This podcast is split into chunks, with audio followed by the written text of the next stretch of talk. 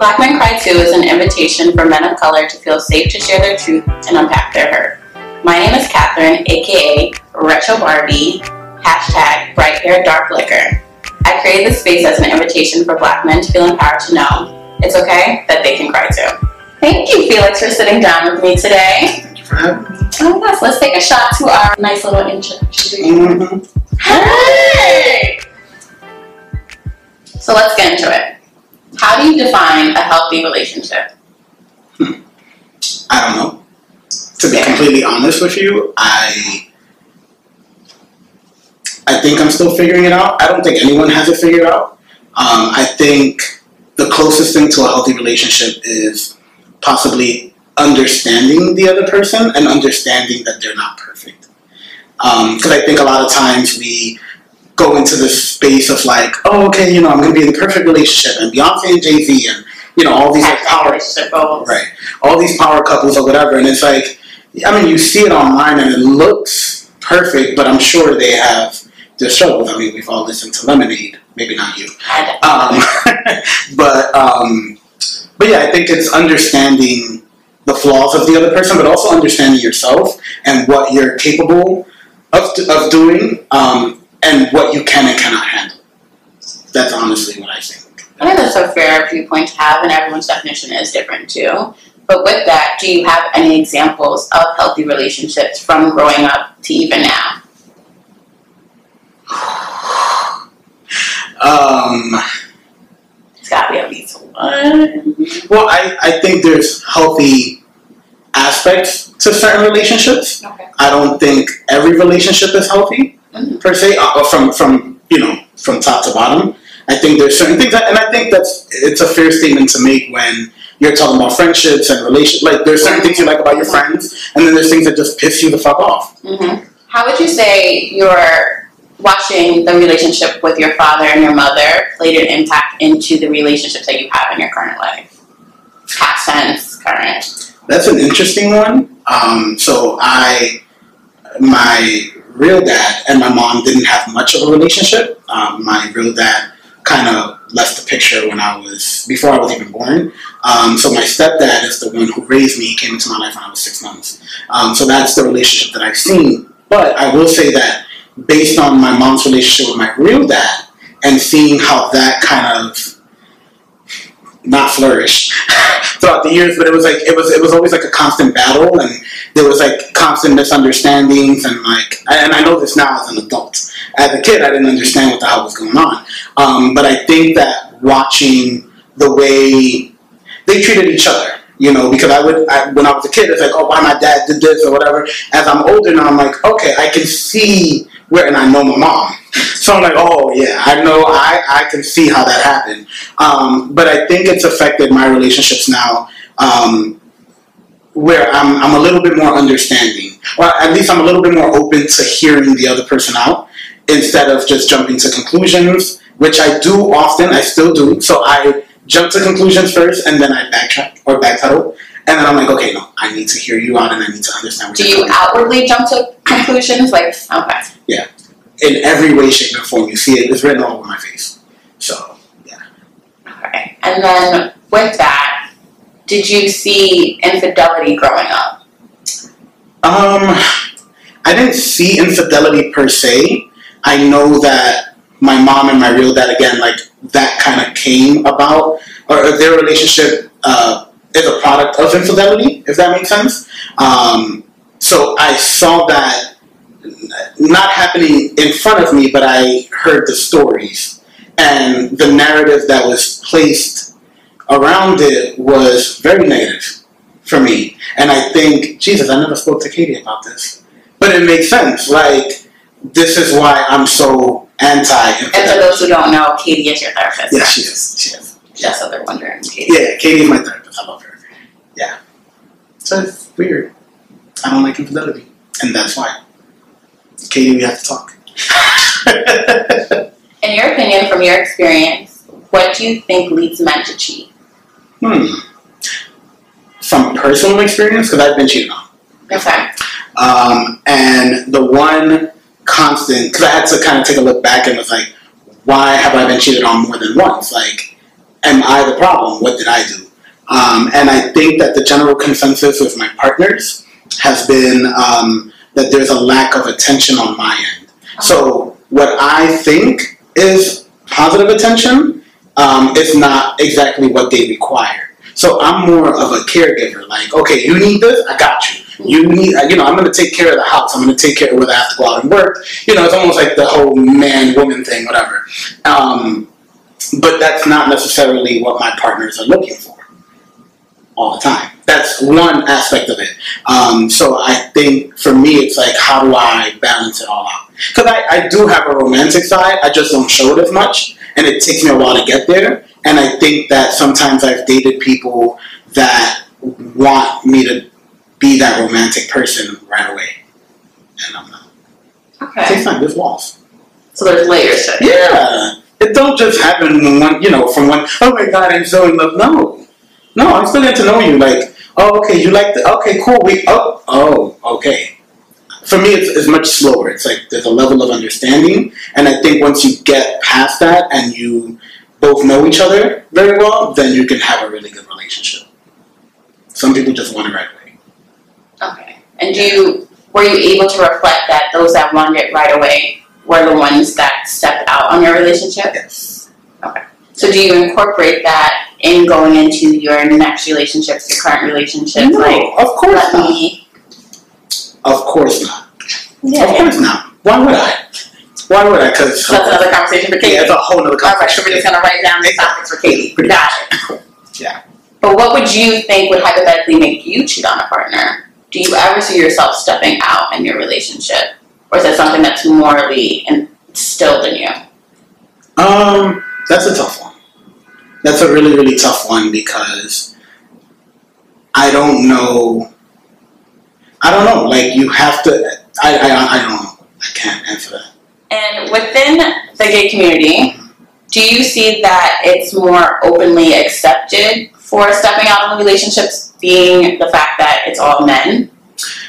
I think that's it's like 50-50. So we really enjoy this whole open relationship thing. Um, and honestly, I think that's more of a white man kind of idea. Although people of color are kind of grasping onto it nowadays or being more open about it. Um, but I think that, especially me being Latin, um, you know, it's like we don't play that. Like you are mine, and that is it. And yeah, you know, so it's kind of like, um, yeah, it's it's cheating. I think cheating is more forgivable within the gay community, as opposed to actually no. Now that I'm thinking about it, not really, because straight people forgive all the time. Mhm. Like how many women forgive their husbands and vice versa, like for for stepping out. So uh, I don't know. It's it's every case is different.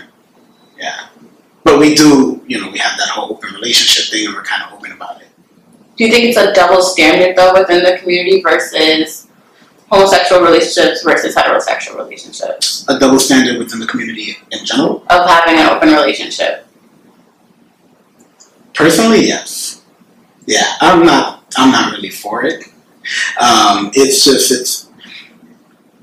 I don't know. There's so many layers to a relationship that having an open relationship. I guess it's not that I'm not for it. It's just you both have to have an understanding of what it is that you're doing and what the boundaries are. I think boundaries is really what makes it okay. Um, yeah, Definitely, because for- for me, personally, if you're my partner, right, and you step out in a relationship and you simply just have sex with somebody else, I'm not that mad. I'm actually more upset at the fact that you would pursue um, an emotional relationship with someone. So you hook up with someone and then you're texting each other, and it's like this kind of like this whole idea of like, oh, I want you inside of me, or whatever the case may be. That I have a problem with. The actual physicality of it, I really don't care. So see, it, it varies amongst people. Like, do you see cheating the same as crossing the line in general, or is it different if it's physical content, uh, phys- physical connection versus just like somebody hitting up your partner out of the blue? Let's say like and an then like or some shit. flirting and Like, does it does it matter, or does it doesn't matter? But it depends, right? So for me, if someone is hitting up my partner on the DMs, that that to me is not considered cheating. Now, if my partner is entertaining the But yeah, entertaining it. Depending on how the what, what level of entertainment, you know, oh hey, you cute, oh thanks, That's not inter. It's you, somebody gave you a compliment. I'm talking about yo, what's good? They they Like they going back and a, Well, yeah, a but late no, night. that- you can that- see scrolls. Or that to me, to me is like they like they with you, and then they text me on their phone. Oh, you with me. They Uh-uh. they they, they Hell have that no. conversation in your Hell no. presence. Uh-uh, that is cheating Okay, by all means, hundred percent. And do you, do you feel like it's the same? Has the same weight as somebody who goes to a whole nother level with it and actually is like having sex with the person. Well, yeah, I mean, if if you've started off on that conversation level and now you're having sex with that person, by all means, because now you've developed an emotional and a physical. You could have a partner and it could all be good and dandy. That doesn't mean you need to go and have unprotected sex with them, right? And I say this coming from from the gay community, right? Because it's so prevalent in our community to get STDs, right? and it's prevalent in every community. They just highlight Yeah. what happens in the. That's my problem with today. I think that we get so comfortable without understanding like the generation we're living in compared to like our, our parents. There's more shit that we're prone towards, and we got to be more careful. I think that should be more of a conversation. And Disagree with you on that. one. No, Mm-mm. It's the same thing. They were prone to the same things that we were prone to. were They just didn't have the access that we had. Right. okay. We have social media, we have all these platforms now, but like I know people in the medical field and they're like, oh my God, my patients are like 50, 60, 70, and they have XYZ. And I'm like, really? Like it's mind boggling because you would never think of these older people back in the day going through these things, but they went through the same things that we're going through now. We just have more access to information. What defines manhood to you? Switching gears a little bit. Um, I don't know. A lot of I don't know. Yeah, no, I no, I really don't know, and I don't know because I feel like we have these predisposed notions of what manhood should be, Right. and And what would those be? got to take care of the family. You gotta pretty much you're the caretaker. You're the breadwinner. You're the caretaker. You're you know insensitive. You're so many things that it's like, am I? Like, am I that person? I don't know. Or or is that what manhood really means? Because if you look back and or if I start thinking back to my stepdad who raised me, yeah, he took care of the family. He made sure that we were financially well. He made sure that we always had food, all that other stuff. But there's an emotional aspect to that relationship that was not necessarily there all the time. Okay. And it's like, but I need that too as a kid. Mhm. So if that what manhood is supposed to represent? Because if it is, it's not that great. You know, because So how would you change the definition of manhood? to each his own. What's yours? Um, I think, as cliche as it may sound, living in my truth. So knowing what I'm good at, knowing what I'm not good at, understanding my flaws, understanding, you know, what I can work on, um, and what I'm great at, and putting that forth. I think honesty and being honest with yourself and being honest with everybody else is really what's going to create that turning point to what manhood, womanhood, or anything is. It's like, no, I'm a person, and this is what my person is. This is what my person does. This is what I like. This is what I don't like. And how can we meet in the middle? Whether that's in a romantic relationship, in a friendship, in your kids, all that other stuff. Sometimes we look at our parents like they, they're Superman and Superwoman. It's like, no, they are They're regular. As fucked up as we are, and they have good things and bad things, and Right. we as kids need to uh, understand that as well. So I think honesty is what manhood should be. I like that. Yeah. You brought up kids, and I did want to touch on your childhood a little bit. You grew up in the Bronx, Mhm. and the Bronx is one of those tough neighborhoods or tough boroughs, I should say. Um, how was growing up in the Bronx with you being Latino gay male or gay child? Um, it was good and bad. Okay. Um, and honestly, it was more good than it was bad on the outskirts. So, like, um, my experiences growing up in the Bronx uh, were amazing. The Play Street, the, the punk being open in the summertime, you know, playing around with my friends, like just running around. And I also grew up at a time where New York felt a little freer. It didn't. It, it was dangerous. My, my neighborhood was very, very, very dangerous. Um, like very dangerous. People would get shot all the time, and people. It was just. It was a lot going on. Um, I actually grew up not too far from where Junior was assassinated. Oh. Yeah. So it wasn't that. It wasn't a great neighborhood per se, but when you lived there, everyone knew you. So there was a sense of community that I feel New York is lacking at the moment. Um, Transplants coming in. yeah, all the transplants and all the gentrification and all that other stuff. Um, but uh, yeah, so I enjoyed that aspect of it. On the flip side, you know, I always knew I was a little different than everyone else. I didn't know I was that different, right? Because I used to do the same thing that everyone else used to do, but then as I got older, um, and probably middle school, I was like, wait a minute, I'm a little, I'm weird, um, whatever that meant. And uh, I don't know, I grew. So you're using weird and different to say that you were a homosexual. Exactly, because I didn't know what I didn't know what it meant before. Like I was like, oh, I don't know what the hell game. is. Like I don't know. I'm just different. I don't. I don't know. Um, so yeah, so I started gravitating more towards the city.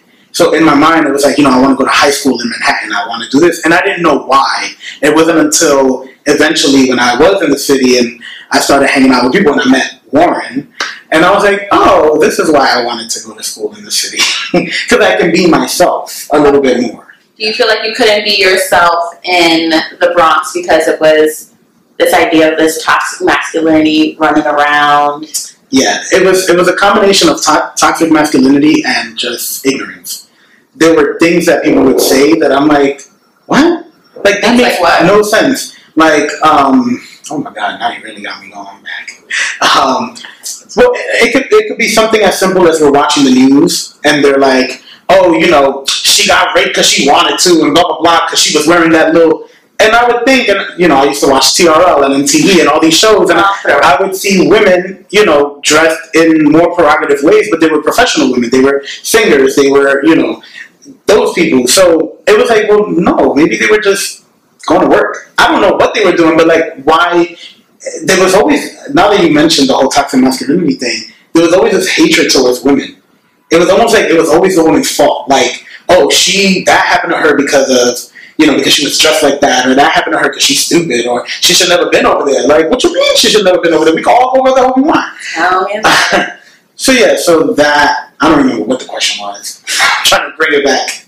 Um, I do think that toxic masculinity plays such played such a big role in my uh, upbringing because it was always a level of women not being able to do certain things, and I think me as a different kid, it was like, am I like one of those women that can't do X, Y, Z because men won't allow it, stuff like that. And I'm Dominican, so that's a whole nother thing on its own. What thing does you being Dominican? Oh my god.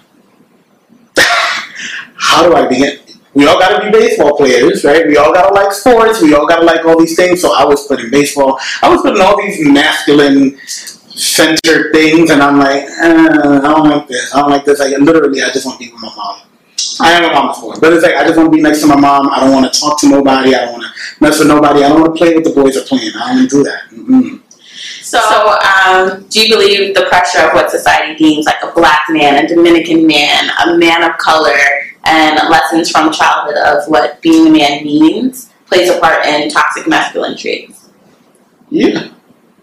Yeah, of course. Of course, because even even for me as a gay man, it's like um, there are certain things going back to the whole relationship aspect of it, and me always thinking that I have to be the caretaker, and I have to be the breadwinner, and I have to make sure that my partner is okay on a financial level, and just everything else in between. That derives from that belief since I was a kid. So So, how do men break out of that? it's hard. It's hard. I think it's understanding once you're there, it's understanding how to tweak it to what best fits your life at the moment. So I can't be the breadwinner all the time. I can't be the person in charge all the time. And I need to be okay with myself and say, listen, I know that normally I'm the one that pays this bill, but I need you to step it, step up and pay this bill for me, or let's go half and half, or let's do something like that. It's I think going back to honesty. Just have to be honest with yourself and your partner and everyone else around you.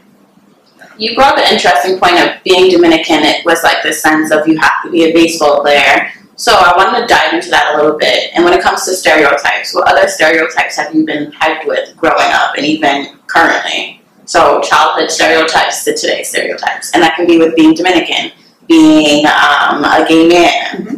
I mean, the most prevalent one is my body type.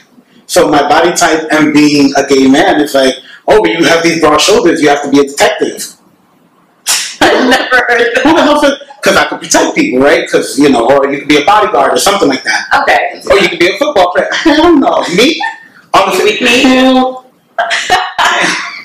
um, you know, there was just on a physical level. It was like, oh, you don't, you don't look like you're gay. Oh my god, that used to kill me. It's like, oh, so what am I supposed to look like? Like, am I supposed to be a sissy boy?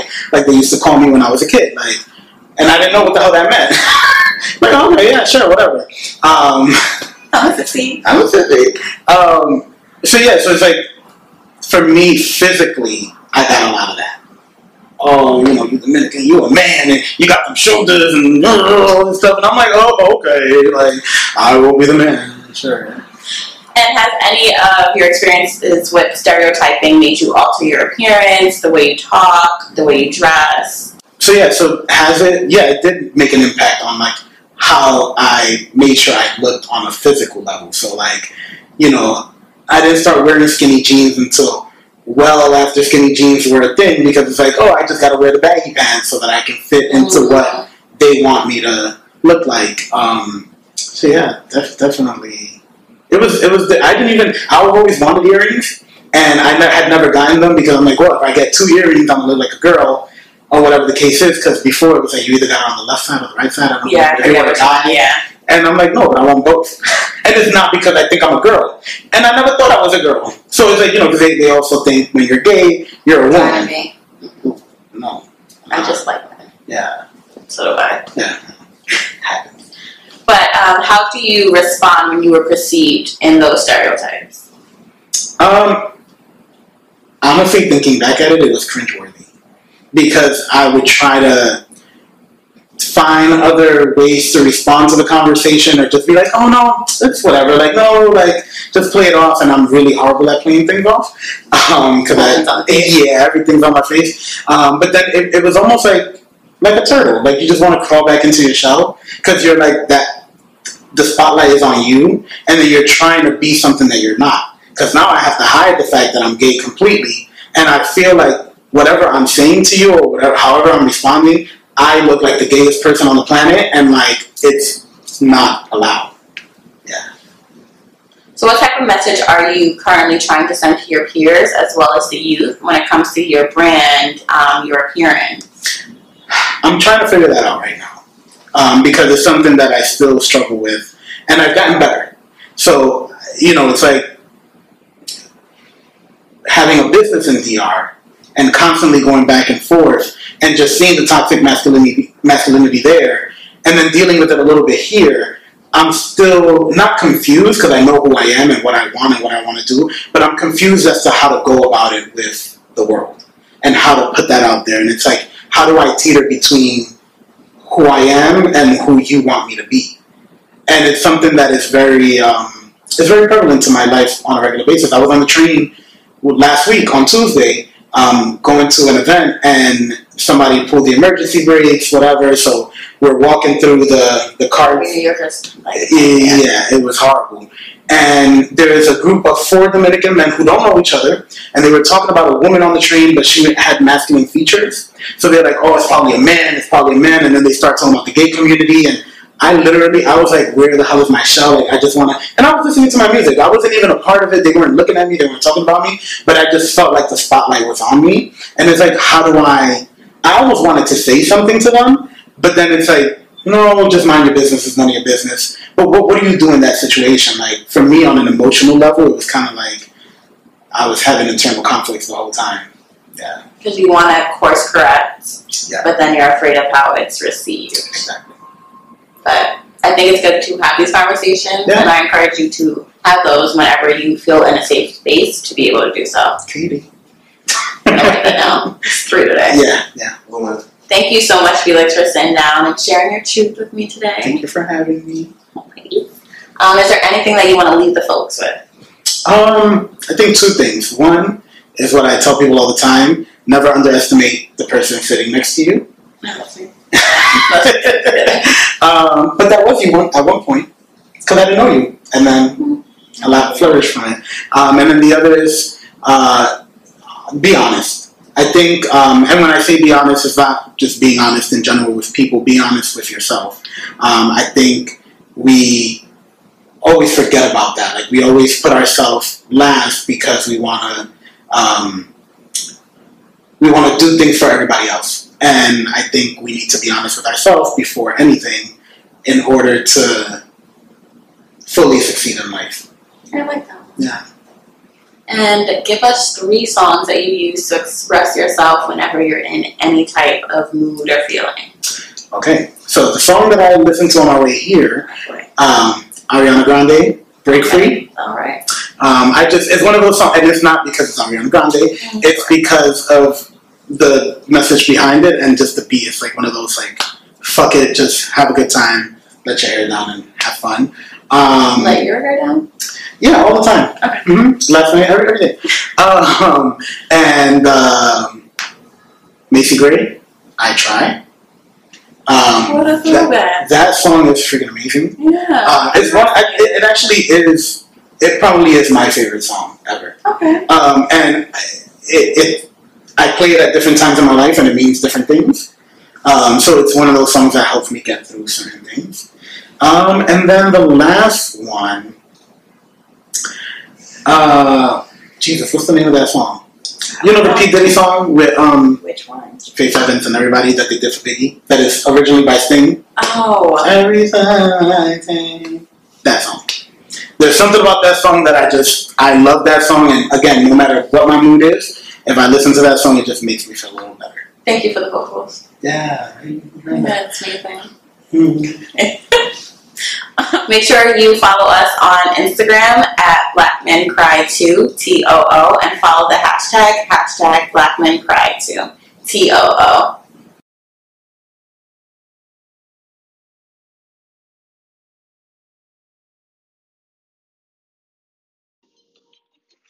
What's up?